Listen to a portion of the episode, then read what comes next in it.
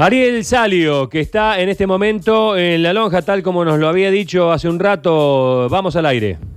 Así es, estamos en la lonja acá, para aquel que no lo sepa, en la villa que está ubicado en las intersecciones de Cruz Roja y Río Negro, en diagonal al Molino Minetti, eh, una villa que tiene muchísimos años. Acá funciona Cooperativa de la Esperanza, es la cooperativa de carreros que de a poco ha ido mutando, ahora son los servidores urbanos, aquellos que ven por ahí con chalecos amarillos que a través de un, de un sueldo que le paga la municipalidad,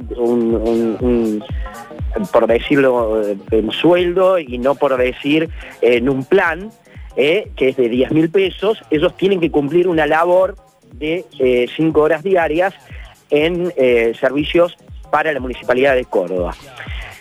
Son 16 comedores, uno acá en, esta, en Villa La Lonja y los otros distribuidos en otros lugares. Estamos con Purruco, así conocido, el presidente de Cooperativa La Esperanza, Carlos eh, Andrada, para que nos cuente un poquito la situación. No se están eh, pudiendo atender estos comedores. Carlos, ¿cómo estás?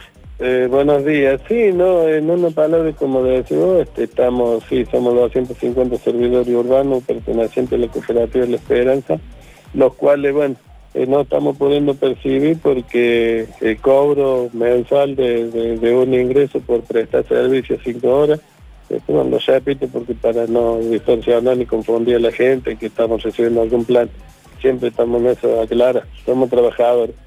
Este, y bueno, y con el aporte de, los fondos que aporta el socio, que es de 500 pesos. O sea, cada de esos 10.000 que cobra cada uno de estos trabajadores urbanos, que son 250, aportan 500 pesos para poder mantener estos comedores.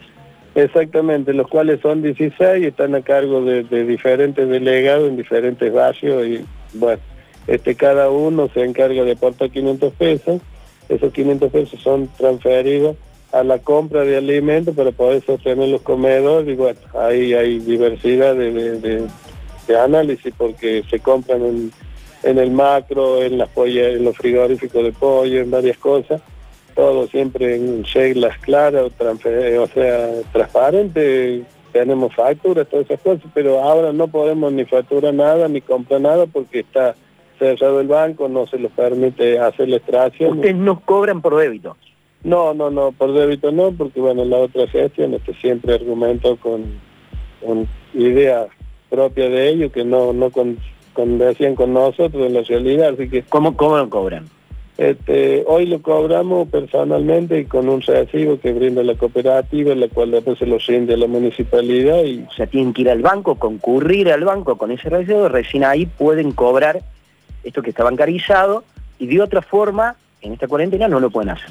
No, lo, exactamente es así y no lo podemos hacer porque, bueno, la pandemia ha puesto limitaciones a todo, este, y bueno, también un pedido para que ver si, si los bancos se ponen la mano en el corazón porque están limitando a muchas personas que, que la necesitan a la plata no para viajar ni para consumo grande en inversiones, sino que es solamente para sostenerse en, esto, en este momento tan, tan duro que está pasando el, el mundo.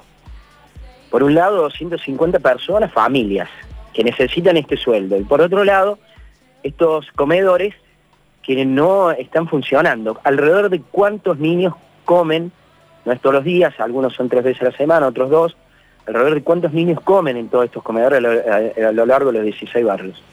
Este, bueno, es un promedio de 180 a 200 por comedor, este, en los 16, imagínense, si suman, este, son un número bastante alto, los cuales también este, comen los adultos, el grupo familiar completo, o sea, no tenemos selección de niños o adultos, sino que tratamos de, de paliar a la emergencia que le toca pasar a cada familia.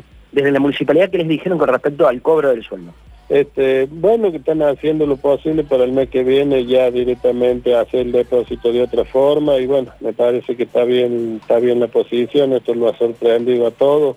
Este, veníamos bien nosotros, pero bueno, los cruzos esto y bueno, preferimos aguantar como se pueda, y, pero tenemos ganas de, ya pronto a, abrir los comedores porque este, para poder paliar esta situación más de lleno queremos ser una herramienta útil, así que... Hablamos de lleno y hablamos de otras vacías, ¿no? Eh, qué paradoja.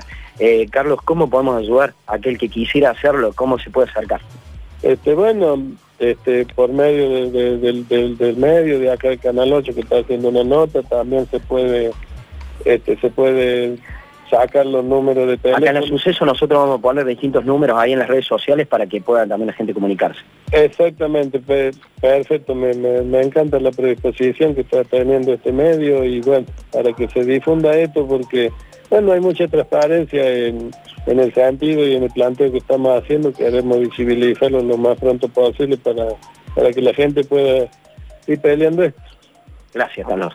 Bueno, así la situación, Sergio. Sí, señor.